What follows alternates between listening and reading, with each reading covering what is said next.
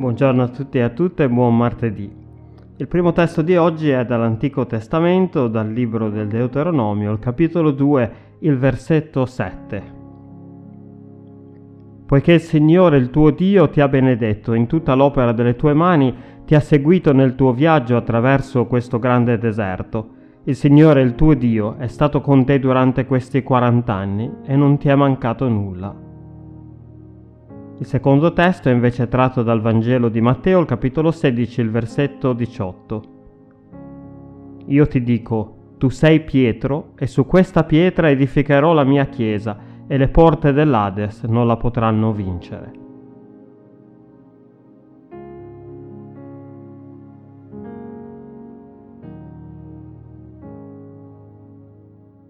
La pietra sopra la quale Gesù ha promesso che avrebbe edificato la sua chiesa non è Pietro il cui nome viene usato dal Signore in una sorta di gioco di parole, bensì è la confessione che Pietro aveva appena fatto per rispondere alla domanda che Gesù aveva posto ai suoi discepoli riguardo la sua identità.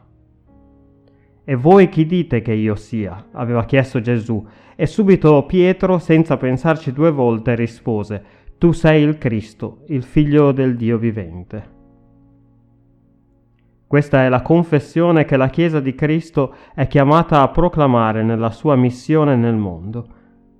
La Chiesa non è un club o un circolo ricreativo, bensì esiste per continuare l'opera di Cristo nel mondo e per fare questo può essere fondata solamente su Gesù e nient'altro che Gesù.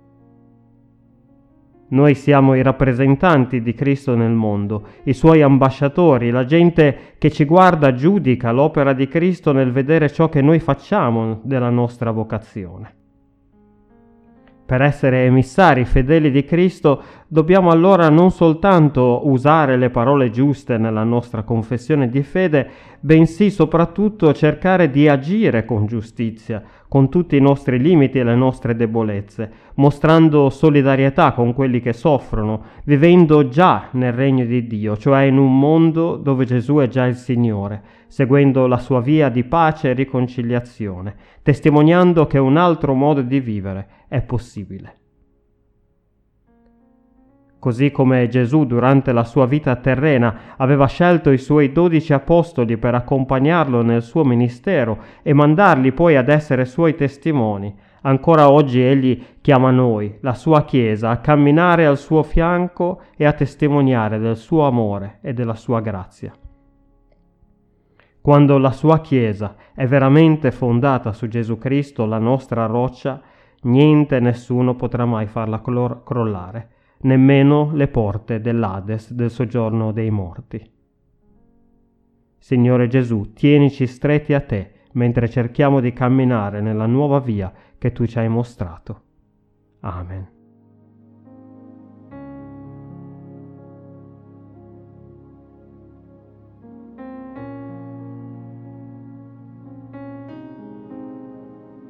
Preghiamo con le parole di William Barclay, che è contenuta nel libretto Un giorno una parola. Signore, benedicici in questo giorno. Non sappiamo che cosa ci accadrà oggi. Se dovremo prendere decisioni importanti, fa che compiamo la scelta giusta. Se ci sarà difficile testimoniare la nostra fede, dacci il coraggio di mostrare a chi apparteniamo e chi serviamo. E se ci andrà bene, preservaci dall'orgoglio, non lasciare che crediamo di potercela fare senza di te. Amen.